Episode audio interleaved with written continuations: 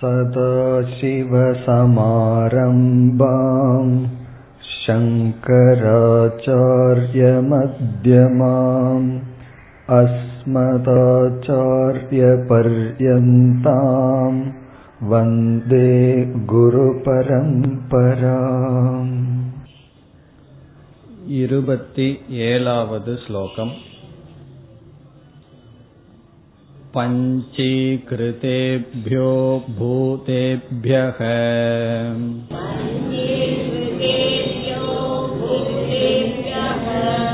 ஸ்தூலேப்யஹ பூர்வகர்மணாம் சமுத்பன்னமிதம் ஸ்தூலம்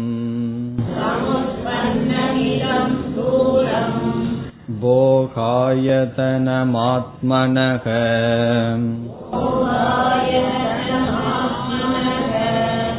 அவஸ்தா ஜாகரஸ்தஸ்ய ஸ்தூலார்த்தானுபவோ யதஹ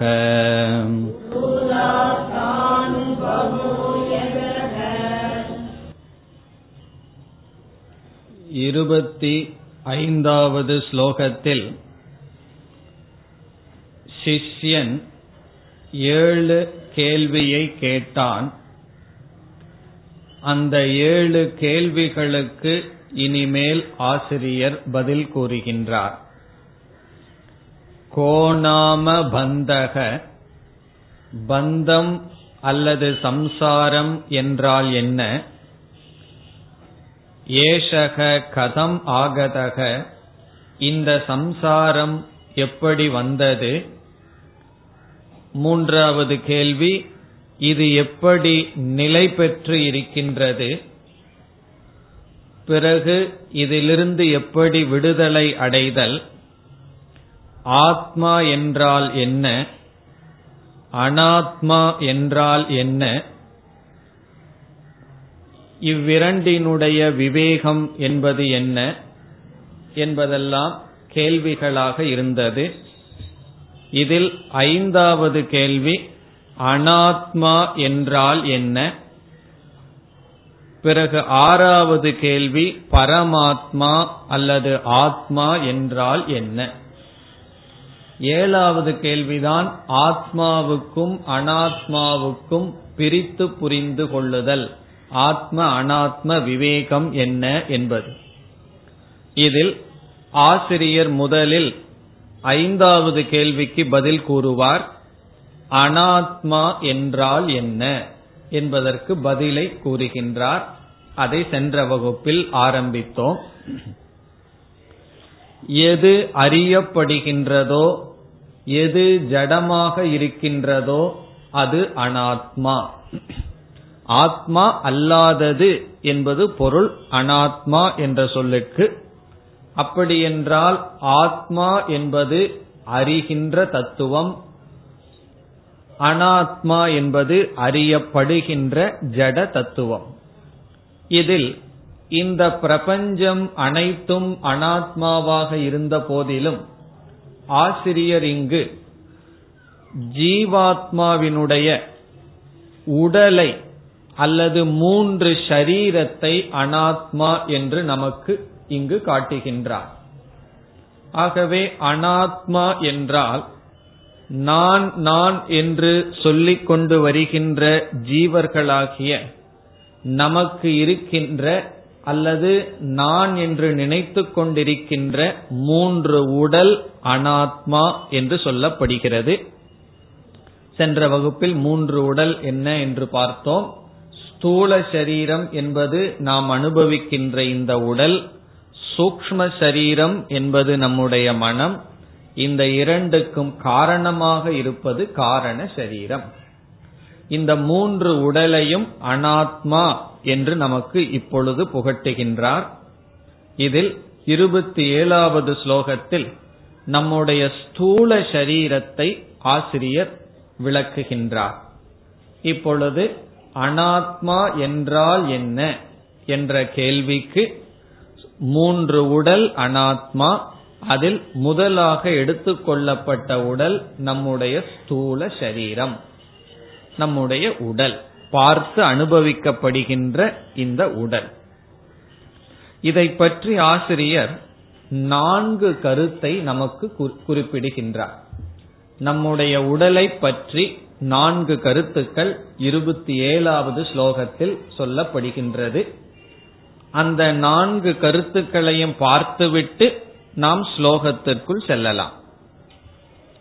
முதல் கருத்து என்னவென்றால்,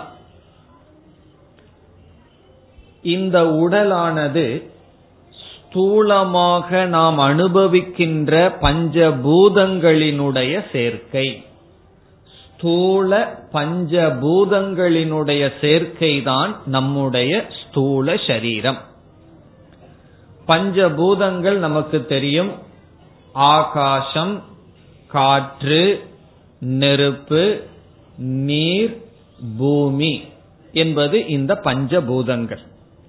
நம்முடைய ஸ்தூல உடல் இந்த ஐந்து பூதங்களினுடைய சேர்க்கை. ஸ்தூலமாக இருக்கின்ற பகுதி பூமியினுடைய தத்துவம். பிறகு உடலுக்குள் நீர் இருக்கின்றது, உடலுக்குள் உஷ்ணமும் இருக்கின்றது, நெருப்பும் இருக்கின்றது. அதனால் தான் ஒருவர் இறந்து விட்டாரா இல்லையா என்பதை எப்படியும் கண்டுபிடிப்போம். உடல்ல உஷ்ணம் இருக்கா இல்லையான்னு பார்ப்போம். ஆகவே நம்முடைய உடல்ல ஒரு விதமான உஷ்ணம், அக்னி தத்துவம் இருந்து கொண்டே இருக்கின்றது. நீர் இருக்கின்ற காரணத்தினாலதான் உடல் வந்து ஒரு உருவத்தோட, ஒரு ஷேப்போட இருக்கு. தண்ணி இல்லை அப்படின்னா பவுடர் மாதிரி விழுந்துரும். பிறகு பூமியும் உடல் ஸ்தூலமா இருக்கிறத பார்க்கிறோம். பிறகு காற்று இருக்கு, நம்மளுடைய ரத்தத்திலேயே ஆக்சிஜன் இருக்குன்னு சொல்கிறார்கள். பிறகு மூச்சுட்டு இருக்கோம். பிறகு ஆகாசமும் இருக்கு. நாம ஒரு இடத்த வந்து ஆக்குப்பை பண்ணியிருக்கோம். வயிற்றுக்குள்ளையும் கூட ஆகாசம் இருக்கிறதுனால தானே, வெற்றிடம் இருக்கிறதுனால தானே சாப்பிட முடிகிறது. அப்படி நாம் பார்க்கப்படுகின்ற இந்த பஞ்சபூதங்களினுடைய சேர்க்கை நம்முடைய ஸ்தூல சரீரம். அதனாலதான் இறந்ததற்கு பிறகு என்ன ஆகிவிடுகிறது, அந்தந்த பூதங்களுடன் இந்த உடல் சேர்ந்து கலந்து விடுகிறது. நாம போயிட்டோம் அப்படின்னா அந்த இடம் காலியாயிரும். அவரு போயிட்டார், இடம் காலியாச்சுன்னு சொல்லுவார்கள். இப்போ ஆகாசம் ஆகாசத்துல கலந்துருது, காற்று மூச்சு விட்டு கொண்டிருந்த காற்று காற்றுடன் கலந்துவிடும். பிறகு நீர் நீரோட போயிரும், உடல் வந்து மண்ணோடு போயிரும். ஒன்னா சாம்பலா போய் மண்ணா போகும், இல்ல மண்ணோடு சென்றுவிடும். இவ்விதம் முதல் கருத்து ஆசிரியர் சொல்றார், பஞ்சபூதங்களினுடைய சேர்க்கை தான் இந்த ஸ்தூல சரீரம். பிறகு இந்த இடத்துல இனியொரு கருத்தையும் ஆசிரியர் குறிப்பிடுகிறார். இந்த பஞ்சபூதங்கள் நாம் அனுபவிச்சுட்டு இருக்கிறமே, இது எப்படி வந்தது என்ற கருத்தையும் ஆசிரியர் குறிப்பிடுகிறார்.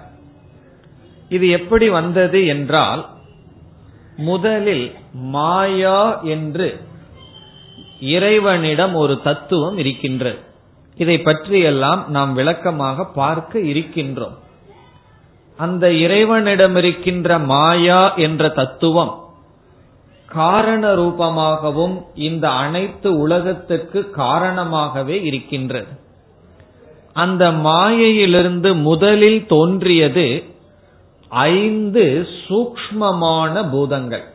இப்ப நம்ம பார்த்து அனுபவிக்கின்றோமே, இதற்கு காரணமாக இருக்கின்ற ஐந்து சூக்ஷ்ம பூதங்கள் முதலில் தோன்றுகிறது. இப்ப இருக்கிற ஆகாசத்திற்கு காரணமான ஆகாசம், இப்பிருக்கின்ற காற்றுக்கு காரணமான காற்று, இப்பிருக்கின்ற நெருப்புக்கு காரண ரூபமான நெருப்பு என்று முதலில் ஐந்து சூக்ஷ்மமான பூதங்கள் தோன்றுகிறது. பிறகு என்ன ஏற்படுகிறது, ஐந்து சூக்ஷ்மமான பூதங்களிலிருந்து இப்பொழுது அனுபவிக்கின்ற ஐந்து ஸ்தூலமான பூதங்கள் தோன்றுகிறது. என்றைக்குமே சிருஷ்டியானது சூக்ஷ்மத்திலிருந்துதான் ஸ்தூலமாக வரும். இவ்விதம் படைப்பு எப்படி என்றால், காரணமான மாயா தத்துவத்திடமிருந்து சூக்ஷ்மமான பஞ்சபூதங்கள். அந்த பூதங்களை நாம் பார்க்க முடியாது. அதனாலதான் அந்த பூதங்களுக்கு தன் மாத்திரை என்று பெயர். பிறகு சூக்ஷ்மமான பஞ்சபூதங்களிடமிருந்து நாம் அனுபவிக்கின்ற ஸ்தூலமான பஞ்சபூதங்கள் தோன்றின. வேதாந்த சாஸ்திரத்தில் சூக்ஷ்மமான பஞ்சபூதங்கள் ஸ்தூலமான பஞ்சபூதங்களாக மாறுவதற்கு பஞ்சீகரணம் என்று சொல்லப்படும். பஞ்சீகரணம் என்றால் சூக்ஷ்மமான பஞ்சபூதங்கள் ஸ்தூலமாக மாறுகின்ற மாற்றம். அந்த பஞ்சீகரணம் நடக்கிறது என்றால் சூக்ஷ்மமானது ஸ்தூலமானதாக மாறிவிட்டது என்று பொருள். இவ்விதம் நாம் அனுபவிக்கின்ற பஞ்சபூதங்கள் பஞ்சீகரணமான ஸ்தூலமான பஞ்சபூதங்கள். இதற்கு காரணமாக இருந்தது பஞ்சீகரணம் ஆகாத சூக்ஷ்மமான பஞ்சபூதங்கள். ஆகவே இப்பொழுது எப்படி புரிந்து கொள்கின்றோம் என்றால், முதலில் காரணஸ்வரூபமான மாயை இருந்தது. அந்த மாயையிலிருந்து சூக்ஷ்மமான பஞ்சபூதங்கள் முதலில் தோன்றின. அதற்கு பிறகு அடுத்தபடியாக பஞ்சீகரணம் என்று ஒரு மாற்றம் நிகழ்ந்து அதிலிருந்து ஸ்தூலமான பஞ்சபூதங்கள் தோன்றின. அதற்கு பிறகு என்னன்னா, ஸ்தூலமான பஞ்சபூதங்களிலிருந்து நம்முடைய ஸ்தூல சரீரங்கள் தோன்றின. இப்ப இந்த கருத்தை ஆசிரியர் முதல் கருத்தாக நம்முடைய உடலை பற்றி சொல்கிறார்.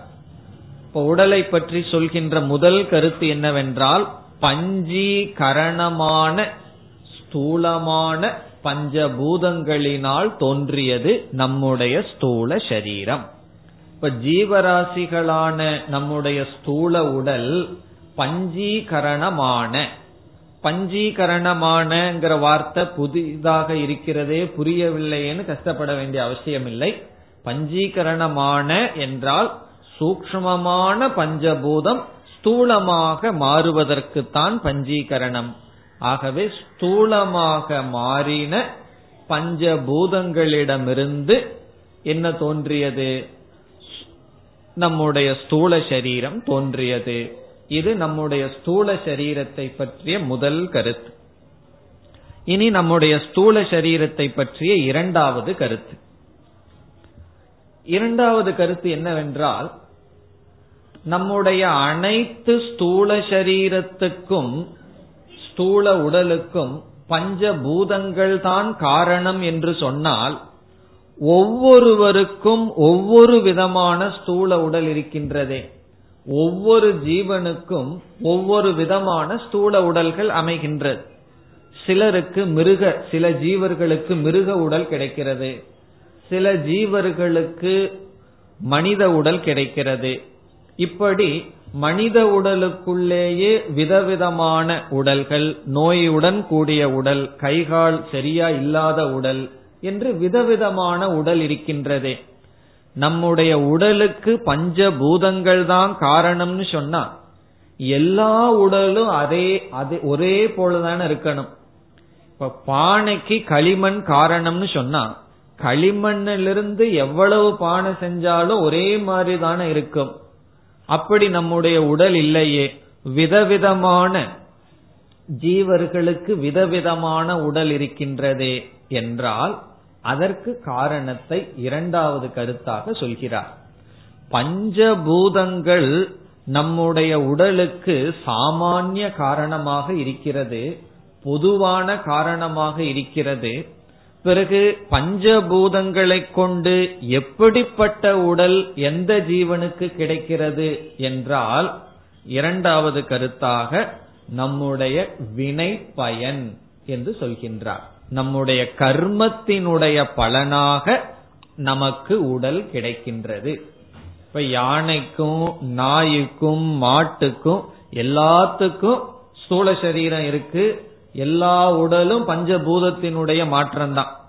நமக்கு மட்டும் மனிதனுடைய உடலாக பஞ்சபூதம் மாறி ஏன் நமக்கு கிடைச்சது? ஒரு சில ஜீவர்களுக்கு மட்டும் மனித உடல் கிடைச்சிருக்கு என்றால், எல்லாத்துக்குமே பஞ்சபூதம் காரணமாக இருந்தாலும் நமக்கு கிடைத்த மனித உடலுக்கு விசேஷமான காரணம் பூர்வ கர்ம, இதற்கு முன் செய்த வினை பயன். ஆகவே அவரவர்கள் அவரவர்களுடைய வினை பயனுக்கு ஏற்ப உடலை அடைகிறார்கள். இப்ப நம்முடைய உடல் எது அப்படின்னா, நம்ம சம்பாரிச்சதுதான் நம்முடைய உடல். கஷ்டப்பட்டு சம்பாரிச்சு சில பேர் என்ன சொல்லுவார்கள், இது நான் வாங்கின கார், இது நான் சம்பாரிச்சு கட்டின வீடு, இது என்னுடைய நிலம்னு சொல்வார்கள் அல்லவா. அப்படி நாம சம்பாரிச்சது என்னன்னா நம்முடைய உடல். இந்த உடல் நம்முடைய கர்மத்தினுடைய பலன். அவர் அந்தந்த ஜீவர்களினுடைய கர்ம பலனுக்கு ஏற்ப உடல் கிடைக்கிறது. மனித உடலுக்குள்ளேயே சில உடல் பிறப்பிலிருந்து நோயுடன் இருக்கின்றது. சில பேர் எல்லா விதமான நல்ல குணத்தோடு இருப்பார்கள், திடீர்னு ஐம்பது வயசுல கேன்சர்னு வந்துடும். காரணம் என்னன்னா நம்ம சொல்ல முடியாது, எந்த தவறான பழக்கமும் இருக்காது. சில பேர் வந்து மதுவை ஊத்திட்டே இருப்பார்கள், எழுபது வயசு வரைக்கும் சந்தோஷமா வாழ்ந்துட்டு இருப்பார்கள், ஒரு நோயும் இருக்காது. இதுக்கு நம்ம என்ன பதில் சொல்றது? எல்லாம் பூர்வ கர்மனா, அவரவர்களுடைய வினை பயனுக்கு ஏற்ப உடல் அமைகின்றது. அது மிருக உடலாக இருக்கலாம், பறவைகளோ மனிதர்களோ மரம் செடி உடல்களோ. ஆனால் எல்லா ஸ்தூல சரீரத்துக்கும் சாமானிய காரணம் பஞ்ச ஸ்தூல பூதங்கள். குறிப்பிட்ட ஸ்தூல சரீரம் கிடைப்பதற்கு விசேஷமான காரணம் நம்முடைய கர்ம பலன். அது இரண்டாவது கருத்தாக கூறுகின்றார். நமக்கு கிடைக்கின்ற ஸ்தூல சரீரம் நாம் சம்பாதித்தது. அதனால என்ன செய்யணும்னா, நம்ம சம்பாரிச்சு ஒரு வீடு வச்சிருக்கோம் அப்படின்னா அதை நம்ம அப்படியே ஏற்றுக்கணும், நம்ம சம்பாரிச்ச அளவு வீடு கிடைச்சிருக்குன்னு. அதே போல நம்ம உடலை அக்செப்ட் பண்ணிக்கணும், இது இப்படி இருக்குன்னா அது அப்படிதான் இருக்கு. இந்த மனுஷ உடல் கிடைச்சிருக்கு, இப்படிப்பட்ட ஆரோக்கியத்துடன் இருக்கு, அதெல்லாம் என்னன்னா நம்ம சம்பாரிச்சது. சில சமயம் வந்து அப்பா பணம் கொடுத்து பிசினஸ் வந்து பையன் ஆரம்பிப்பான், அவன் கொஞ்சம் நல்லா சம்பாதிப்பான், அல்லது அப்பா கொடுத்தத கொஞ்சம் இழந்திருப்பான். அப்படி சில சமயம் பூர்வ புண்ணியத்துல ஆரோக்கியமான உடலை அடைஞ்சிருப்போம், இந்த பிறவில வாழ்ற வாழ்க்கையில ஆரோக்கியத்தை கெடுத்திருப்போம்.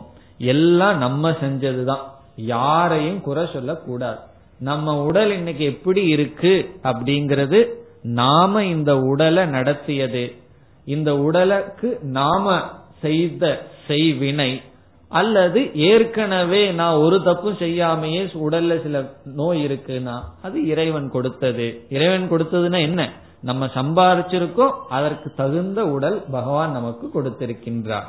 அது ரெண்டாவது கருத்தா சொல்றார். இப்ப முதல் கருத்து எல்லா ஸ்தூல சரீரங்களும் பஞ்சபூதத்தினுடைய சேர்க்கை, குறிப்பிட்ட உடல் அவரவர்களுடைய பாப புண்ணியத்தினுடைய அடிப்படையில் வருகிறது. இனி மூன்றாவது கருத்து நம்முடைய ஸ்தூல சரீரத்தை பற்றி ஆசிரியர் கூறுவது, ஒரு ஜீவனுக்கு போகத்தை அனுபவிக்க இருப்பிடமாக இருப்பது நம்முடைய ஸ்தூல சரீரம். இத வந்து போக ஆயத்தனம் என்று சொல்றார். சுகதுக்கத்தை அனுபவிக்க இருப்பிடம் வீடு போல. இப்ப ஸ்தூல சரீரத்துக்கு இனி ஒரு லட்சணம், சுகதுக்கத்தை அனுபவிக்க அனுபவிக்க ஒரு வீடு போல இந்த உடல் நமக்கு அமைகிறது. இப்ப இந்த கருத்தை புரிந்து கொள்ள வேண்டும் என்றால், ஜீவன்கிற சொல்லுக்கு என்ன பொருள் என்றால், ஜீவன் என்ற சொல்லுக்கு உயிர் வாழ்பவன் என்பது பொருள். இலக்கணப்படி ஜீவக என்றால் ஜீவதி இது ஜீவக, எவன் உயிர் வாழ்கின்றானோ அவனுக்கு ஜீவன் என்று பொருள். இப்ப ஜீவன்கிற சொல்லுல ஒரு அறிவு தத்துவம் இருக்கின்றது. ஆகவே எந்த இடத்துல ஒரு அறிவு வருகின்றதோ, சைத்தன்யம் வருகின்றதோ, அந்த இடத்துல பரமாத்மா வந்துருவார், முக்கியமான ஆத்மா வந்துவிடும். ஆகவே ஜீவன்கிற சொல்லுல ஆத்மா என்ற ஒரு தத்துவம் அடங்குகிறது. பிறகு ஜீவகங்கிற சொல்லுக்குள் இந்த ஆத்மாவானது நம்முடைய மனதை பிரகாசப்படுத்துகின்றது. ஆகவே மனதிற்குள், ஜடமான மனதிற்குள் செயல்படுகின்ற திறன் வந்து ஆத்மாவை போல் அங்கு ஒரு சைத்தன்யம் ஒளிர்ந்து கொண்டு இருக்கின்றது.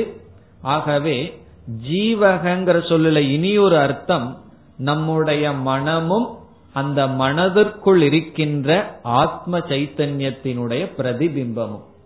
இப்ப ஜீவகன்னு சொன்னா பரமாத்மா, பரமாத்மாவுடன் நம்முடைய மனம், மனதுக்குள் இருக்கின்ற பரமாத்மாவினுடைய சைத்தன்யத்தினுடைய பிரதிபிம்பம், இதெல்லாம் சேர்ந்து ஜீவகன்னு சொல்லுவோம்.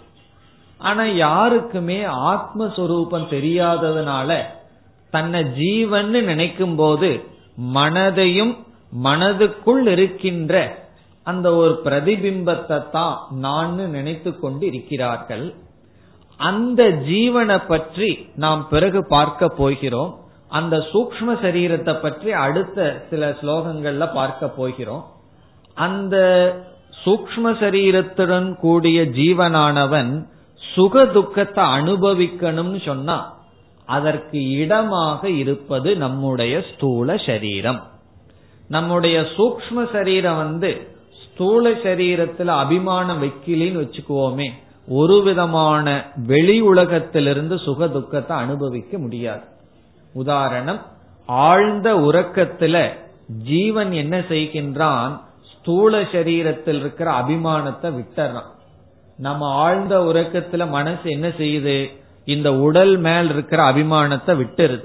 அதனாலதான் நமக்கு தெரியல எங்க தூங்குறோம், எப்படி தூங்கிட்டு இருக்கோன்னு ஒன்னும் தெரியல. அதே சமயத்துல இந்த உலகத்திலிருந்து ஒரு விதமான சுகதுக்கமும் கிடையாது. உலகத்திலிருந்து விலகி கொண்டோம்.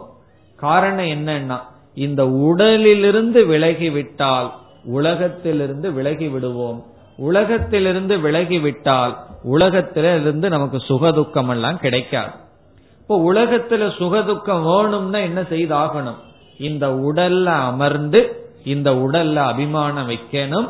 பிறகு உலகம் நமக்கு தெரியும், உலகத்திலிருந்து சுகதுக்கத்தை எல்லாம் நாம் அனுபவிக்கலாம்.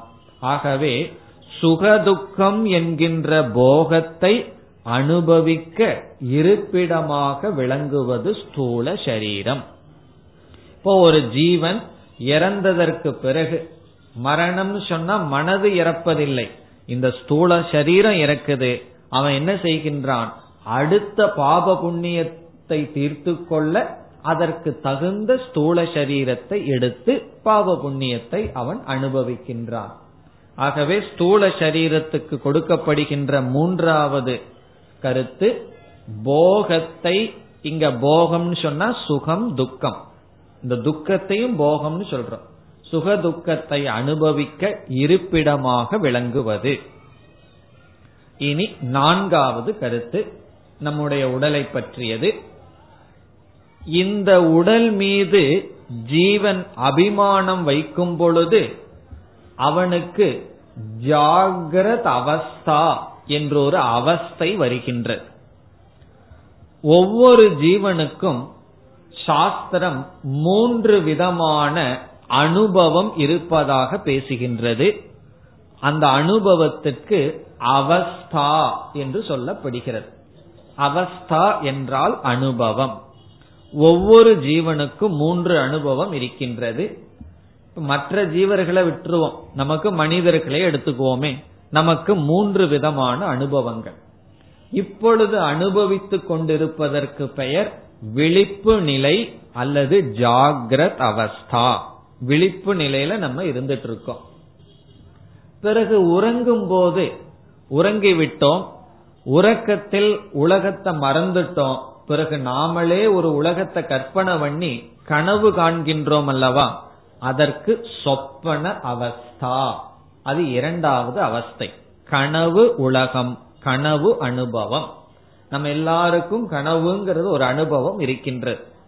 இந்த இடத்துல வந்து நம்ம மனிதர்களை மட்டும் எடுத்துக்கலான்னு ஏன் சொன்ன தெரியுமோ, நாய் அல்லது மற்ற மிருகங்கள் எல்லாம் கனவு காணுதா இல்லையான்னு நமக்கு தெரியல. அதனால நம்ம எடுத்துக்குவோம், கண்டிப்பா அதுக்கு இருக்கணும்னு நினைப்போம். அது கனவு காணுதா இல்லையான்னு அந்த உடல்ல போய் பார்த்தா தான் நமக்கு தெரியும். நமக்கு கனவு வருது, அதனால மனுஷர்களை எடுத்துக்கொள்கின்றோம். நாம் இப்ப மனிதர்களாகிய நமக்கு வர்ற இரண்டாவது அவஸ்தை கனவு அவஸ்தை. பிறகு மூணாவது அவஸ்தை என்ன?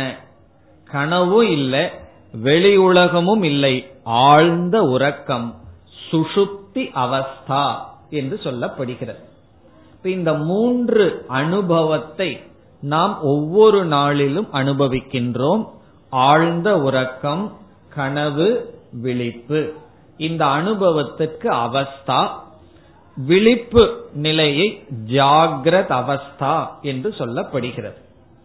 இப்பொழுது எப்பொழுது ஒரு ஜீவனுக்கு ஜாகிரத் அவஸ்தா வரும், எப்பொழுது ஒரு ஜீவனுக்கு கனவு அவஸ்தை வரும், எப்பொழுது ஒரு ஜீவனுக்கு ஆழ்ந்த உறக்கம் என்ற அவஸ்தை வரும் என்பது கேள்வி. ஒரு ஜீவனுக்கு நமக்கு வந்து எப்பொழுது ஆழ்ந்த உறக்கம் வரும், எப்பொழுது கனவு வரும், எப்பொழுது விழிப்பு வரும் என்றால், இந்த ஸ்தூல சரீரத்தில் அபிமானத்தை வைத்து விட்டால் வருகின்ற அனுபவம் விழிப்பு நிலை. இப்ப நமக்கு விழிப்பு நிலை வரணும்னு சொன்னா ஸ்தூல சரீரத்தின் மீது அபிமானம் இருக்க வேண்டும். இந்த ஸ்தூல உடல் இருக்கிற அபிமானத்தை எடுத்துட்டு நம்முடைய அபிமானத்தை சூக்ம சரீரத்துல மட்டும் வச்சிருக்கோம்னு வச்சுக்கோமே, வெறும் மனதில மட்டும் ஒரு ஜீவன் அபிமானிக்கும் பொழுது கனவு நிலை வருகிறது. இந்த உலகம் போச்சு, மனதில மட்டும் அபிமானம் இருக்கு, ஆகவே மனது ஒரு உலகத்தை உற்பத்தி செய்து அதை நம்ம பார்த்துட்டு இருக்கோம். பிறகு ஆழ்ந்த உறக்கம் எப்ப வரும்? ஸ்தூல உடல்லயே அபிமானம் இருக்கக்கூடாது, நம்ம மனசுலயே அபிமானம் இருக்கக்கூடாது. ரெண்டு சரீரத்துல அபிமானம் போய் காரண சரீரத்தில் அபிமானம் வைக்கும் பொழுது நமக்கு ஆழ்ந்த உறக்கம் வருகின்றது. அப்படி ஒவ்வொரு அவஸ்தையும் ஒவ்வொரு சரீரத்தின் மீது அபிமானம் வைக்கும் பொழுது வரும். அவ்விதத்தில் இங்கு ஸ்தூல சரீரத்தை பற்றி பேசும் பொழுது ஆசிரியர் கூறுகிறார், ஸ்தூல சரீரம் என்பது அதில் அபிமானம் வைக்கும் பொழுது அந்த ஜீவனுக்கு ஜாகிரத அவஸ்தை ஏற்படுகிறது. இப்ப ஜாகிரத அவஸ்தை ஏற்படுவதற்கு காரணமாக எது இருக்கிறதோ அது ஸ்தூல சரீரம். ஜாகிரத அவஸ்தைக்கு காரணமானது என்பது நான்காவது கருத்து. இதெல்லாம் என்னன்னா புதிதாகவோ நமக்கு தெரியாத விஷயத்தையோ ஆசிரியர் பேசல, நம்முடைய உடலை பற்றி ஆசிரியர் கொடுக்கின்ற கருத்து. இப்ப நம்முடைய ஸ்தூல சரீரம், நாம் அனுபவிக்கின்ற இந்த உடல், முதல் கருத்து என்ன? ஸ்தூலமான பஞ்சபூதங்களினுடைய சேர்க்கை. அதுலயே இனி ஒன்னு சொல்லிட்டார், இந்த ஸ்தூல பூதம் எப்படி வந்தது? சூக்ஷ்மமான பூதம் ஸ்தூல பூதமா மாறிச்சு, அதிலிருந்து இந்த உடல் நமக்கு கிடைச்சது. இரண்டாவது கருத்தை என்ன கூறுகின்றார்? எல்லா சரீரமும் ஸ்தூல பூதங்களினுடைய மாற்றம்னா ஏன் உடல்ல மாற்றம் இருக்கு? ஒவ்வொரு உடல் ஒவ்வொரு மாதிரி இருக்கேன்னா, நம்ம எல்லா மனிதர்கள்னு தெரியுது, ஆனாட அடையாளம் ஈஸியா கண்டுபிடிச்சிட முடியுது. ஒவ்வொருத்தருக்கும் ஒவ்வொரு வேற்றுமை இருக்கு. ஏன்னா பூர்வ கர்மனா, நம்முடைய கர்மத்தினுடைய விளைவு. பிறகு மூன்றாவது கருத்து போகத்தை ஜீவன் அனுபவிக்கின்ற இருப்பிடம். நான்காவது கருத்து இந்த ஸ்தூல சரீரத்தில் அபிமானம் வச்சா ஜாகிரத அவஸ்தை விழிப்பு நிலை நமக்கு கிடைக்கின்றது. இந்த நான்கு கருத்தை தான் ஆசிரியர் இருபத்தி ஏழாவது ஸ்லோகத்தில் சொல்லி இருக்கின்றார். இப்பொழுது நாம் ஸ்லோகத்திற்குள் போய் இந்த நான்கு கருத்தையே பார்க்கின்றோம். பஞ்சீகிருதேப்யக பூதேப்யக ஸ்தூலேப்யக. பஞ்சீகிருதேப்யக, பஞ்சீகரணம் செய்யப்பட்ட, பஞ்சீகரணமான. பூதேபியக என்றால் பூதங்களிலிருந்து, பஞ்சீகரணமான பூதங்களிலிருந்து. இந்த இடத்துல பூதம்னு சொன்னா நம்ம வந்து பூதம்னு சொன்னா கேட்ட உடனே பயந்துக்க கூடாது. பூதம்னு சொல்றாரு, பூதம் என்றால் பஞ்சபூதம் சொல்வோமே, அதுதான் பஞ்சபூதங்கள்னு அனுபவிக்கின்ற இந்த ஐந்து பூதங்கள். பூதேபியக, ஆனா இவைகளெல்லாம் எப்படி இருக்கு? ஸ்தூலேபியக ஸ்தூலமான. இப்ப ஸ்தூலமானன்னு சொன்னா நாம் பார்த்து அனுபவிக்கின்ற பஞ்சீகரணமான இந்த அஞ்சு பூதங்களிலிருந்து, இரண்டாவது வரையில சொல்றார், சமுத்பன்னம் தோன்றியுள்ளது. இப்ப ஸ்தூல சரீரம் ஏன் சொல்றோம்? ஸ்தூல பூதத்துல தோன்றியது. ஸ்தூல பூதம்னு ஏன் சொல்றோம்? அது பஞ்சீகரணமான காரணத்தினால். இப்ப பஞ்சீகரணமான ஸ்தூலமான பூதத்திலிருந்து பிறகு இரண்டாவது கருத்தை முதல் வரியிலேயே சொல்றார், பூர்வ கர்மனா. பூர்வ கர்ம என்றால் நாம் சேர்த்து வைத்த கர்ம விளைவினால், கர்மத்தினுடைய விளைவினால். பூர்வம்னா இதற்கு முன்னாடி எடுத்த சரீரத்துல நாம வந்து பாவ புண்ணியத்தை எல்லாம் சேர்த்து வச்சிருக்கோம். அதற்கு தகுந்தாற்போல் ஜீவனுக்கு இந்த ஜென்மத்தில் சரீரம் கிடைக்கிறது. அதனால கவனமா இருக்கணும். அடுத்த ஜென்மத்துல நமக்கு நல்ல சரீரம் வேணும்னு சொன்னா, இந்த ஜென்மத்துல ஒழுங்கா இருந்து நல்லது பண்ணாதான் ரெண்டு கால்ல நடக்க முடியும். இல்ல அப்படின்னா பகவான் நாலு கால்ல நடக்க வச்சிருவார், இல்ல நடக்காம ஒரு இடத்துலயே நிக்க வச்சிருவார், மரம் செடி கொடி சரீரத்தை கொடுத்து. இப்ப சரீரம்ங்கிறது நம்ம சம்பாதிக்கிறது தான். பூர்வ கர்மனா, கர்மன்னு சொன்னா இங்கு நாம் நாம் சம்பாதித்து வைத்த பாப புண்ணியத்தினால் என்ன ஆச்சு? இந்த உடல் தோன்றியது. பூர்வ கர்மனா. பூர்வ கர்மனா என்றால் பாப புண்ணியத்தினால், ஐந்து பூதங்களினால். சமுத்பன்னம், இரண்டாவது வரியில சமுத்பன்னம் என்றால் தோன்றியது. எது? இதம் ஸ்தூலம். இதம்னு சொன்னா இந்த, ஸ்தூலம் சொன்னா ஸ்தூல சரீரம். நம்முடைய இந்த ஸ்தூல சரீரமானது பூர்வ கர்மத்தினாலும் பஞ்சபூதங்களினாலும் தோன்றியது. இந்த ஜீவனுக்கு இந்த ஸ்தூல சரீரம் எப்படி இருக்கான்? போக ஆயத்தனம். ஆயத்தனம்னா இருப்பிடம் அர்த்தம். போக ஆயத்தனம் என்றால் சுக துக்கத்துக்கு இருப்பிடமாக அமைகின்றது. இன்பத்தையோ துன்பத்தையோ அனுபவிக்க வேண்டுமென்றால் இந்த உடல்ல நாம் அபிமானம் வச்சாகணும். நமக்கு உடல் தேவை. அதனாலதான் வெறும் சூக்ம சரீரத்துக்கு சுகதுக்கத்தை அனுபவிக்கிறதுக்கு இடம் இல்லை. அதனாலதான் சிலர் திடீர்னு இறந்துட்டாங்கன்னு வச்சுக்கோமே, அதாவது ஒரு ஆக்சிடென்ட்லயோ இந்த மாதிரி இறந்துட்டா அவர்களுக்கு வந்து அந்த ஜீவனுக்கு வேறொரு உடல் கிடைக்கிற வரைக்கும் பிரேதமா இருப்பான்னு சொல்கிறார்கள். காரணம் என்னன்னா அவனுக்கு வந்து சுகதுக்கத்தை அனுபவிக்கணும், திடீர்னு அதற்கான இடம் போயிடுது. அதனால வந்து அடுத்த லோகம் கிடைக்கிற வரைக்கும் உடலை தேடிக்கொண்டு இருப்பான் என்றெல்லாம் சொல்வார்கள். இதனுடைய கருத்து என்னன்னா போக ஆயத்தனம். ஸ்தூல சரீரம் தான் போகத்தை அனுபவிக்க இடம். நாம ஒரு யாத்திரைக்கு எங்காவது போறோம்னு வச்சுக்கோமே, போய் என்ன செய்வோம்? முதல்ல நாலு இடத்த சுத்தி பாக்கிறதுக்கு முன்னாடி ஹோட்டல்லையோ அல்லது ரூம்லயோ போய் நம்ம லக்கேஜ் எல்லாம் வச்சுட்டு ஒரு இருப்பிடத்தை தேடிட்டு பிறகு என்ன பண்ண ஆரம்பிச்சிருவோம்? அப்படியே எல்லாம் பார்க்க ஆரம்பிச்சிருவோம். அப்படி ஒரு ஜீவன் வந்து முதல்ல ஒரு வீட்டுல உட்காரணும். அது நம்முடைய ஸ்தூல சரீரம். அதுல அமர்ந்ததற்கு பிறகுதான் அந்த ஜீவனுக்கு சுகதுக்கத்தை எல்லாம் அனுபவிக்க முடியும். எதற்கு அவன் சுகதுக்கத்தை அனுபவிக்கணும்னு கேட்க கூடாது. அவனுக்கு பாவ புண்ணியம் எல்லாம் ரொம்ப இருக்கு, அதை தீர்க்கணும்னு சொன்னா சுகதுக்கத்தின் மூலமாகத்தான் தீர்க்க முடியும். இனி கடைசி மூன்றாவது வரையில நான்காவது கருத்து சொல்றார், அவஸ்தா ஜாகரக தஸ்ய. தஸ்யன அந்த ஸ்தூல சரீரத்திற்கு, ஜாகரக அவஸ்தா. ஜாகரக என்றால் விழிப்பு, அவஸ்தா என்றால் அனுபவம். அவனுக்கு விழிப்பு அனுபவம் கிடைக்கின்றது. பிறகு காரணத்தை சொல்ற, ஸ்தூல பதார்த்தத்தை அனுபவிக்கணும்னு சொன்னா, ஸ்தூல பதார்த்தம்னா இந்த உலகத்தில் இருக்கிற பொருளை அனுபவிக்கணும்னா இந்த உடல்ல பற்று வச்சு உடல்ல அபிமானத்தை வைத்தாக வேண்டும். அதை கூறுகின்றார் கடைசியில், ஸ்தூல அர்த்த அனுபவக யதக. யதக என்றால் யாது காரணத்தினால், ஸ்தூல அர்த்த அனுபவக. ஸ்தூலம்னா நம்ம பார்க்கின்ற, அர்த்தம்னா பொருள்கள், நாம பார்த்து கொண்டிருக்கின்ற பொருள்களினுடைய அனுபவம். அனுபவம்னா இத பார்க்க முடிகிறது, அனுபவிக்க முடிகிறது.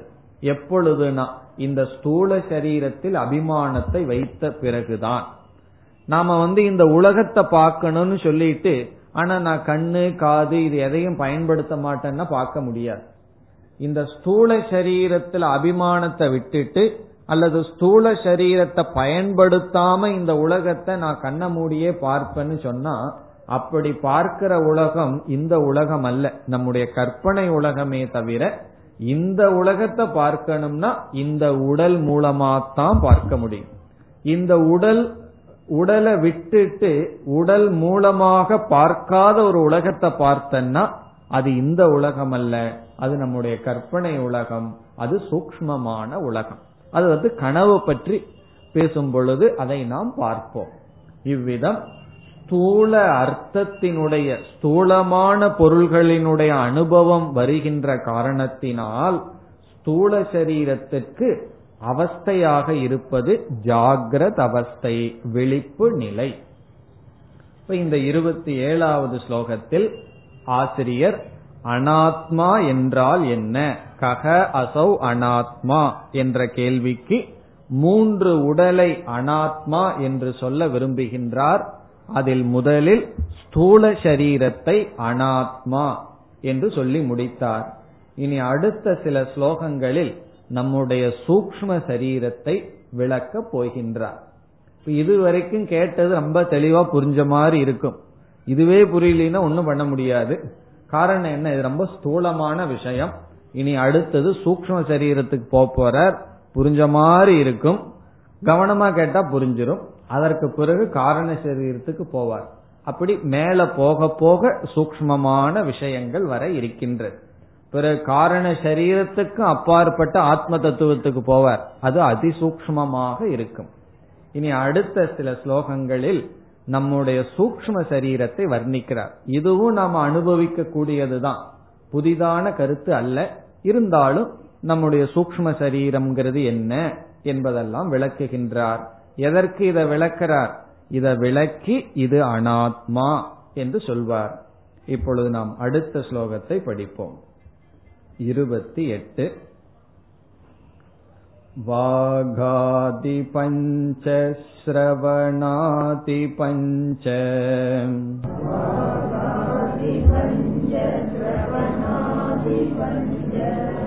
பிராணாதி பஞ்சாப்ரமுகாணி பஞ்ச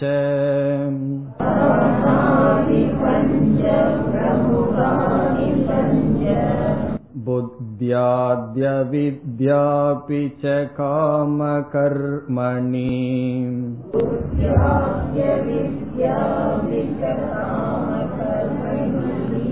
புர்யஷ்டகம் சூக்ஷ்ம சரீரமாஹுஹ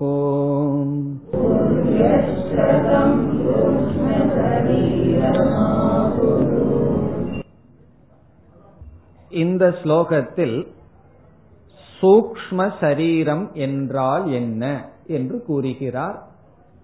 நாம் இதுவரை சுலபமாக புரிந்து கொள்ள வேண்டும்ங்கிற காரணத்தினால் நம்முடைய மனதுதான் சூக்ஷ்ம சரீரம் என்று சொல்லிக் கொண்டு வந்தோம். ஆனால் இங்கு ஆசிரியர் தெளிவாக விளக்குகின்றார் சூக்ஷ்ம சரீரம் என்றால் என்ன. அதற்கு பதில் இங்கு குறிப்பிடுகின்றார். பொதுவாக பத்தொன்பது அம்சங்கள் சேர்ந்து சூக்ஷ்ம சரீரம் என்று சொல்லப்படும். இங்கு ஆசிரியர் வேறு விதமாக நமக்கு குறிப்பிடுகின்றார். பத்தொன்பதும் சொல்கின்றார், பிறகு மற்றதையும் சேர்த்து சொல்கின்றார். ஒவ்வொன்றாக இப்பொழுது நாம் பார்க்கலாம். முதலில் ஐந்து கர்மேந்திரியங்கள் நம்முடைய சூக்ஷ்ம சரீரங்களினுடைய அங்கம். ஐந்து கர்மேந்திரியங்கள். கர்மேந்திரியம் என்று சொன்னால் செயல்பட உதவுகின்ற சக்திக்கு கர்மேந்திரியம் என்று சொல்லப்படுகிறது. கர்ம என்றால் இந்த இடத்துல செயல் அப்படின்னு அர்த்தம். கர்மேந்திரியம் என்றால் செயல்படும் சக்தி. இந்த உலகத்தில் நாம் எதன் மூலமாக செயலை செய்கின்றோமோ அதற்கு கர்மேந்திரியங்கள் என்று பெயர். நம்முடைய ஸ்தூல சரீரத்துல ஒவ்வொரு அங்கங்கள் இருக்கின்றது. அந்த அங்கங்களில் இருக்கின்ற கண்ணுக்கு தெரியாத சக்தி தான் நாம் கர்மேந்திரியம் என்று சொல்கின்றோம். இப்ப கர்மேந்திரியங்களில் முதலில் வருவது வாக், நம்முடைய சொல், பேசும் திறன் கர்மேந்திரியத்துல முதலில் வருவது. இப்ப இந்த இடத்துல நம்ம நாக்கு நமக்கு தெரியுது, சுவைக்கின்ற நாக்க வேற இந்திரியத்துல வரும், ஞானேந்திரியத்துல வரும். ஆனால் பேசுகின்ற நாக்கு, பேசும் திறன், நம்முடைய வாய், நாக்கு, இது கர்மேந்திரியம். ஏன்னா இந்த உலகத்துல செயல்படுறது முக்கியமான செயல் என்னன்னா பேச்சுதான். அதனாலதான் என்ன சொல்லுவார்கள், உனக்கு பேச தெரிஞ்சா அவன் பொழைச்சிடுவான்னு சொல்லுவார்கள். எல்லா வியாபாரம் எதுல நடக்குது, பேச்சுலதான் நடக்குது. பேசியே வியாபாரம் பண்ணி விடுவார்கள். அந்த பேச்சுன்னு ஒரு பெரிய திறன். பேச்சுங்கிறது இந்த உலகத்துல நல்லா வாழணுங்கிறதுக்கு கற்றுக்கொள்ள வேண்டிய திறன். பிறகு பேசாம இருக்கிறது, அதை விட ஒரு பெரிய திறன். ஆன்மீகவாதிகள் என்ன திறன் தெரியுமோ, பேசாம இருந்து விலகிறது, அதை விட திறன். ஆனா இந்த இடத்துல கர்மேந்திரியம்னா பேசும் திறன். இப்ப பேசும் திறன் ஸ்தூலமா இருக்கேன்னு சொல்லக்கூடாது, அதை அனுபவிக்கும் பொழுது ஸ்தூலமா இருக்கும். அதனாலதான் ஒருவருடைய வாயை பார்த்தா அவர் பேசுவாரா பேச மாட்டாரான்னு சொல்ல முடியாது. நாக்க பார்த்து சொல்ல முடியுமா அவர் பேசுவாரா பேச மாட்டாரான்னு? அது சக்தி, கண்ணுக்கு தெரியாத சக்தி. அது சூக்ஷ்ம சரீரத்தில் வருகின்றது. அது வெளிப்படுற இடம் நாக்கா இருக்கலாம். ஆனா பேசும் திறன் கர்மேந்திரியங்களில் ஒன்று. இப்ப அஞ்சு கர்மேந்திரியங்களை பார்க்க போறோம். முதல் கர்மேந்திரியம் வாக், பேசும் திறன். இரண்டாவது கர்மேந்திரியம் பாணிகி, நம்முடைய கைகள். இந்த கைகள்ங்கிறது ஸ்தூல சரீரத்தினுடைய ஒரு அங்கம், இருந்தாலும் செயல்படுகின்ற திறன். நம்ம வந்து கைக்கு என்ன சக்தி இருக்கோ அந்த சக்திய வந்து கண்ணுல பார்க்க முடியாது. ஒருவருடைய கைய பார்த்து இவர் வந்து இந்த வேலையை செய்வார்னு சொல்ல முடியுமோ? விரலை பார்த்து இவர் டைபிஸ்டா இல்லையான்னு சொல்ல முடியுமோ? அதெல்லாம் சொல்ல முடியாது. அது முன்னாடி வச்சு அடிச்சா தான் தெரியும், அது செயல்படும் பொழுதுதான் தெரியும். அதனால ஒருவருடைய கைய பார்த்து அவர் கையில் இருக்கிற சக்தி நமக்கு தெரியாது. அப்படி கண்ணுக்கு தெரியாத கையில் இருக்கின்ற சக்தி கர்மேந்திரியம். பிறகு மூன்றாவது பாதக, நம்முடைய இரண்டு கால்கள். இதுவும் கர்மேந்திரியம், செயல்படுகின்ற சக்தி, நடக்கின்ற சக்தி. இப்போ வாக் என்பது செயல்ப சொல்கின்ற சக்தி. இதெல்லாம் உடம்பிலிருந்து வெளி உலகத்தில் செயல்படுகின்ற ஒரு விதமான சக்திகள். அதனாலதான் கர்மேந்திரியம் என்று சொல்லப்படுகிறது. இப்போ வாக், பாணி, பாணின்னு சொன்னா கைகள், பாதவ் கால்கள். பிறகு நான்காவது பாயுகு என்று சொல்லப்படுகிறது. பாயுகு என்றால் மலம் கழிக்கின்ற சக்தி. மலம் கழிக்கின்றது ஒரு விதமான சக்தி தான், அது பாயுகு. அடுத்தது உபஸ்தக என்று சொல்லப்படும், அது சிறுநீர் கழிக்கின்ற சக்தி. இவ்விதம் வாக், பாணி, பாத, பாயு, உபஸ்தாகா இந்த ஐந்தும் சேர்ந்து கர்மேந்திரியங்கள் என்று சொல்லப்படுகிறது. இந்த ஐந்தும் கண்ணுக்கு தெரியாத சக்தி. ஆனா ஒவ்வொரு உறுப்புல அந்த சக்திகள் வெளிப்படும். இப்ப வந்து தூக்குற சக்தி நம்ம கையில தான் வெளிப்படும், நடக்கிற சக்தி கால்ல தான் வெளிப்படும், பேசுற சக்தி வாயில தான் வெளிப்படும். அதே போல மலத்தை வெளித்தல்கின்ற சக்தி ஒரு இடத்துல வெளிப்படும், சிறுநீர் கழிக்கின்ற சக்தி ஒரு இடத்தில் வெளிப்படும். இவ்விதம் வெளிப்படுகின்ற சக்தி ஐந்து இடத்தில் இருக்கின்றது. அந்த சக்திக்கு கர்மேந்திரியங்கள் என்று பெயர். இதெல்லாம் நம்முடைய சூக்ஷ்ம சரீரத்தினுடைய அங்கங்கள். இப்ப முதலில் சூக்ஷ்ம சரீரத்தினுடைய அங்கங்களாக வருவது ஐந்து கர்மேந்திரியங்கள். இனி இரண்டாவதுக்கு வருவோம். ஐந்து ஞானேந்திரியங்கள் இரண்டாவது. ஞானேந்திரியம் என்றால் அறிவை அடைய ஐந்து சக்திகள். கர்ம இந்திரியம்னா செயல்படும் சக்தி, ஞான இந்திரியம்னா அறிவை அடைகின்ற ஐந்து இந்திரியங்கள், ஐம்புலன்கள் சொல்றமே அதுதான். அதையும் வரிசையாக பார்க்கலாம். முதலில் ஸ்ரோத்ரம், காது, கேட்கும் சக்தி. கேட்கும் சக்தி எந்த இடத்துல வெளிப்படும்னா நம்ம காதை காமிச்சிடலாம், உன்னோட காதை காமினா காமிச்சிடலாம். ஆனா காதை பார்த்து அவர் எந்த அளவு கேட்பாருன்னு கண்டுபிடிக்க முடியுமோ? பேசி பார்த்தா தான் தெரியும். ஆகவே அது கண்ணுக்கு தெரியாத சக்தி. கேட்கிற சக்தி எந்த இடத்துல இருக்குதுன்னா அது ஸ்தூல சரீரத்தில் இருக்கும். ஆனா கண்ணுக்கு தெரியாதது கேட்கும் சக்தி, அது ஸ்ரோத்ரம். இரண்டாவது துவக்கு, தொட்டு உணர்தல். ஒரு மலர் வந்து என்ன மென்மையா இருக்குன்னு சொல்லி நம்ம தொட்டு உணர முடிகின்றது. இப்போ உடலில் இருக்கின்ற ஸ்பர்ஷம், தொட்டு உணர்கின்ற சக்தி, அது இரண்டாவது. மூன்றாவது கண், பார்க்கும் சக்தி, சக்ஷுகு. கண்ணை பார்த்து நம்ம வந்து எவ்வளவு தூரம் கண்ணு பாக்குதுன்னு சொல்ல முடியாது, அதற்குன்னு ஒரு சக்தி இருக்கின்றது, அது கண். நான்காவது நாக்கு, இந்த இடத்துல பேசுற நாக்கு அல்ல, சுவைக்கின்ற நாக்கு.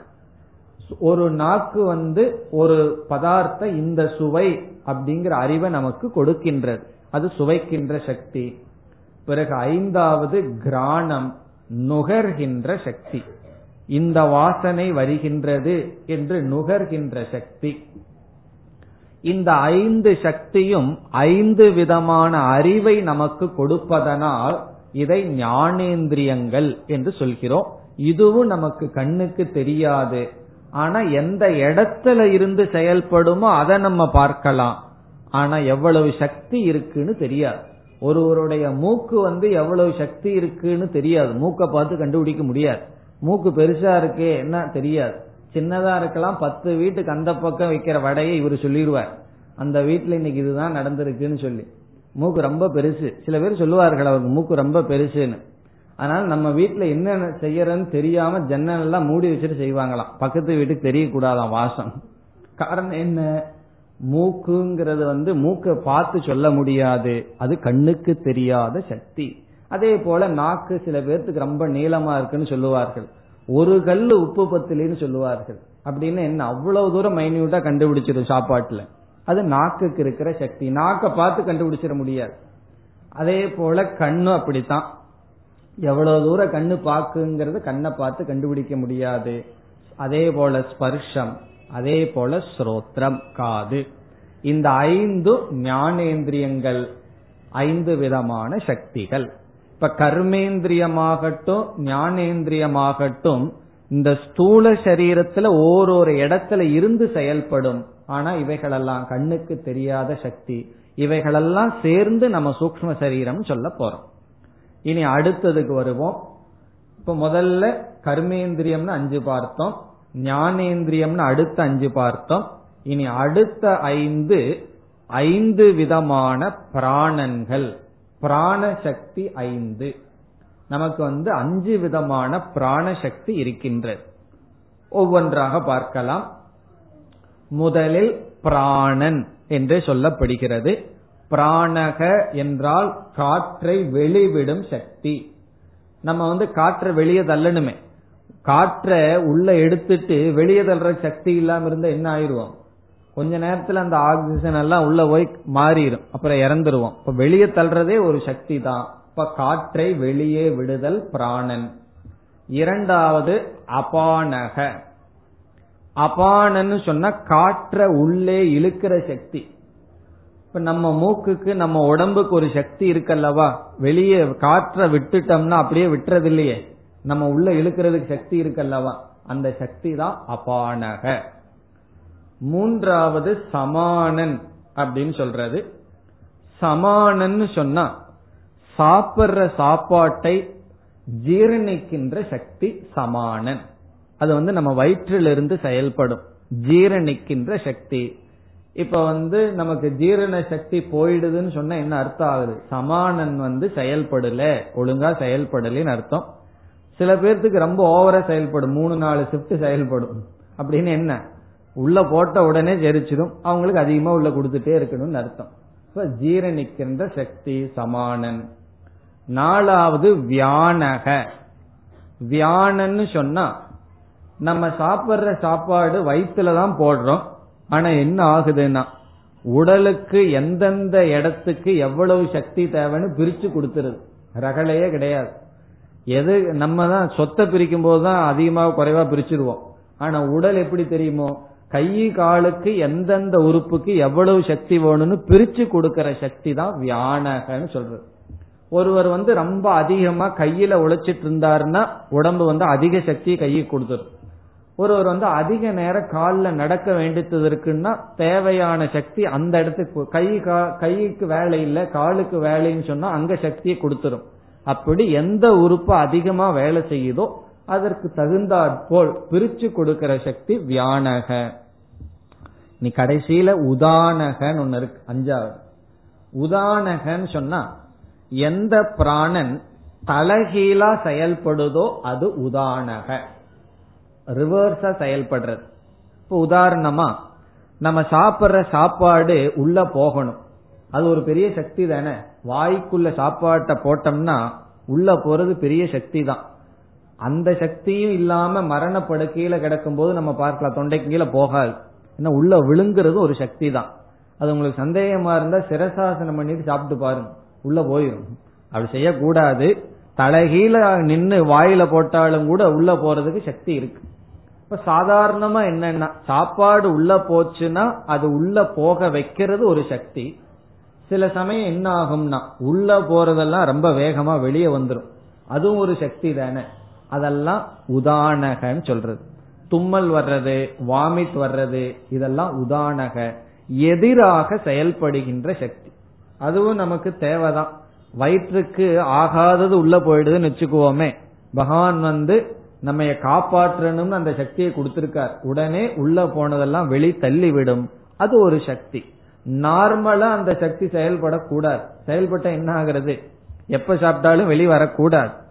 உடம்புக்கு ஒரு பாதுகாப்பு வேணும்னா இந்த உதானன் வந்து செயல்பற்றும். அதே போல கண்ணுல ஏதாவது ஒரு தூசி விழுந்துடுதுன்னா உடனே கண்ணீர் வந்து அதை வெளித்தள்ளுறது.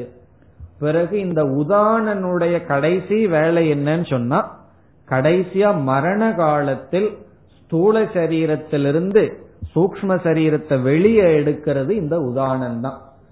இந்த உதானன் வந்து கடைசியால் என்ன வேலை செய்யுது, இந்த ஸ்தூல உடலிலிருந்து தன்னை எடுத்துட்டு போறது, சூக்ஷ்ம சரீரத்தையே எடுத்துட்டு போற வேலைய இந்த உதானன் தான் பண்ணும்.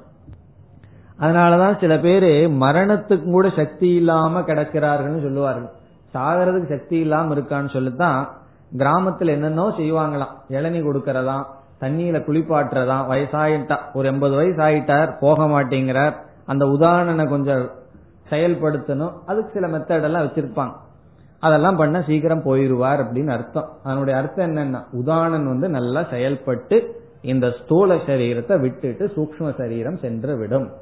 இதெல்லாம் என்னன்னா இந்த ஐந்தும் ஐந்து விதமான பிராண சக்தி. இனி அடுத்ததுக்கு வருவோம். இதுவரைக்கும் பதினஞ்சு பார்த்திருக்கோம். ஐந்து கர்மேந்திரியங்கள், ஐந்து ஞானேந்திரியங்கள், ஐந்து பிராணன், இவைகள் எதுவுமே கண்ணில் பார்க்க முடியாது சூக்ஷ்மமான சக்தி. இனி நான்கு விதமான அந்த கரணம், நம்ம மனசையே நாளா இப்பொழுது பிரிக்கின்றோம். இதெல்லாம் எண்ணங்கள் ரூபமாக இருப்பது. ஒன்று மனம், நம்முடைய மனம். மனதிற்கு என்ன லட்சணம்னு சொன்னா எது வந்து சந்தேகிக்குமோ, எங்கு உணர்வுகள் எல்லாம் கோபம் பொறாமை இப்படி உணர்வு மயமான எண்ணங்கள், இதெல்லாம் மனம். சம்சயாத்மகம், இதை செய்யலாமா அதை செய்யலாமான்னு இந்த மாதிரி சந்தேகப்படுறது சஞ்சலப்படுறது, அப்படிப்பட்ட எண்ணத்துக்கு மனம் என்று சொல்லப்படுகிறது. இரண்டாவது புத்திகி. புத்திகின்னு சொன்னா நிச்சயம் செய்கின்ற எண்ணங்கள், இது இப்படித்தான் அப்படின்னு தீர்மானம் செய் எது செய்யுதோ அது புத்தின்னு சொல்றது. இவைகள் எல்லாமே நம்மளுடைய மனசு தான், எண்ணங்கள் தான். எந்த எண்ணங்கள்ல சந்தேகங்களும் இதை செய்யலாமா அதை செய்யலாமா அப்படின்னு இருந்ததோ அது மனம்னு சொல்றது. எந்த எண்ணமானது இது இப்படித்தான் தீர்மானம் பண்ணுதோ திட்டமிடுகின்றதோ நிச்சயம் செய்கிறதோ அது புத்தி. மூன்றாவது சித்தம். சித்தம் என்று சொன்னால் நம்மளுடைய அனுபவங்களினுடைய சம்ஸ்கார ரூபமாக இருக்கின்ற இடம் மெமரின்னு சொல்றது, ஞாபக சக்தி. நம்மளுடைய அனுபவங்கள் எல்லாம் மனசுல பதிஞ்சு வச்சிருக்கிறமே அந்த இடத்துக்கு பேர் தான் சித்தம், ஸ்டோர் ரூம் சொல்றது. இப்ப நம்ம வந்து ஒரு அனுபவம் நடக்குது, உடனே அது நம்ம மனசுல பதிஞ்சு வச்சிடறோம். இப்ப வந்து சாப்பிட்டு வந்திருக்கோம், சாப்பிட்டோம் அப்படிங்கறத மறந்துட்டோம்னா என்ன ஆகுறது? அது மறக்க கூடாது அல்லவா? அப்பத்தானே அடுத்த வேளை சாப்பிட போக மாட்டோம், ஏன்னா நான் சாப்பிட்டேன்னு சொல்லி. அப்படி அனுபவங்கள் எல்லாம் மெமரி ரூபமா மனதுக்குள் இருக்கிற இடம்தான் சித்தம் என்று சொல்வது. இனி நான்காவது அகங்காரக. அகங்காரம் சொன்னா எந்த ஒரு எண்ணம் நான் நான் சொல்லிட்டு இருக்கோ அந்த எண்ணத்துக்கு பேரு அகங்காரம். நான் பார்க்கிறேன், நான் சாப்பிட்றேன், நான் செயல்படுகின்றேன், நான் சிந்திக்கின்றேன். அப்படி ஒவ்வொரு செயலையும் நமக்குள்ள யாரோ ஒருவர் இருந்து நான் நான் சொல்லிட்டு இருக்காங்கல்லவா, அந்த நான் சொல்ற எண்ணத்துக்கு தான் அகங்காரம், அகம் விருத்திகின்னு சொல்லப்படுகிறது. நான் நான் சொல்றது. இப்ப இவ்வளவெல்லாம் கூட்டுனா எவ்வளவு வருது? கணக்கு புரியுதோ? பத்தொன்பது ஐட்டம் வருது. பொதுவா இந்த பத்தொன்பது ஐட்டமும் சேர்ந்து சூக்ஷ்ம சரீரம் என்று சொல்லப்படுகிறது. ஆனா இங்க ஆசிரியர் இதற்கு மேல சிலதெல்லாம் சொல்றார். ஆனா சாதாரணமா இந்த பத்தொன்பதினுடைய சேர்க்கை தான் நம்முடைய சூக்ஷ்ம சரீரம். இதை ஏன் சூக்ஷ்மம்னு சொல்றோம்னா, இது நம்ம கண்ணுக்கு தெரியாது. இந்த பத்தொன்பதினுடைய ஒட்டு மொத்தம் தான் நம்முடைய சூக்ஷ்ம சரீரம். இந்த சூக்ஷ்ம சரீரமும் இந்த ஜடமான சூக்ஷ்ம சரீரத்துக்குள்ள ஒரு அறிவு தத்துவம் இருக்கு, அந்த ஆத்மாவினுடைய பிரதிபிம்பம். பிறகு இந்த ஆத்மா, இதெல்லாம் சேர்ந்து ஜீவன் சொல்றோம். இந்த சூக்ஷ்ம சரீரம் என்ன செய்யுதான்? தான் இந்த உலகத்தை அனுபவிக்கணும்னு ஸ்தூல சரீரத்தை எடுத்துக்கொள்கிறது. ஸ்தூல சரீரத்தை எடுத்துட்டு இந்த உலகத்தை அனுபவிக்குது. மரணம் என்பது என்ன? இந்த சூக்ஷ்ம சரீர சாகிறதல்ல. மரணம்னு சொன்னா இந்த சூக்ஷ்ம சரீரம் இந்த ஸ்தூல சரீரத்தை விட்டுட்டு அடுத்த ஸ்தூல சரீரத்திற்கு சென்றுவிடும். இந்த சூக்ஷ்ம சரீரத்துல பத்தொன்பதை இப்பொழுது நம்ம பார்த்தோம். ஆனா இங்க ஆசிரியர் வேறு சில ஐட்டத்தை எல்லாம் சொல்றார். அதுவும் சூக்ஷ்ம சரீரத்துக்குள்ள இருக்கிற சில தத்துவங்களையும் சொல்லி இங்கு சூக்ஷ்ம சரீரத்தை விளக்குகின்றார். ஆனால் பொதுவாக இந்த பத்தொன்பதும் சூக்ஷ்ம சரீரம் சொல்லப்படுகின்றது. மேலும் நாம் அடுத்த வகுப்பில் தொடரலாம். ஓம் பூர்ணமத பூர்ணமிதம் பூர்ணாத் பூர்ணமுதச்யதே பூர்ணஸ்ய பூர்ணமாதாய பூர்ணமேவாவசிஷ்யதே. ஓம் சாந்தி சாந்தி சாந்தி.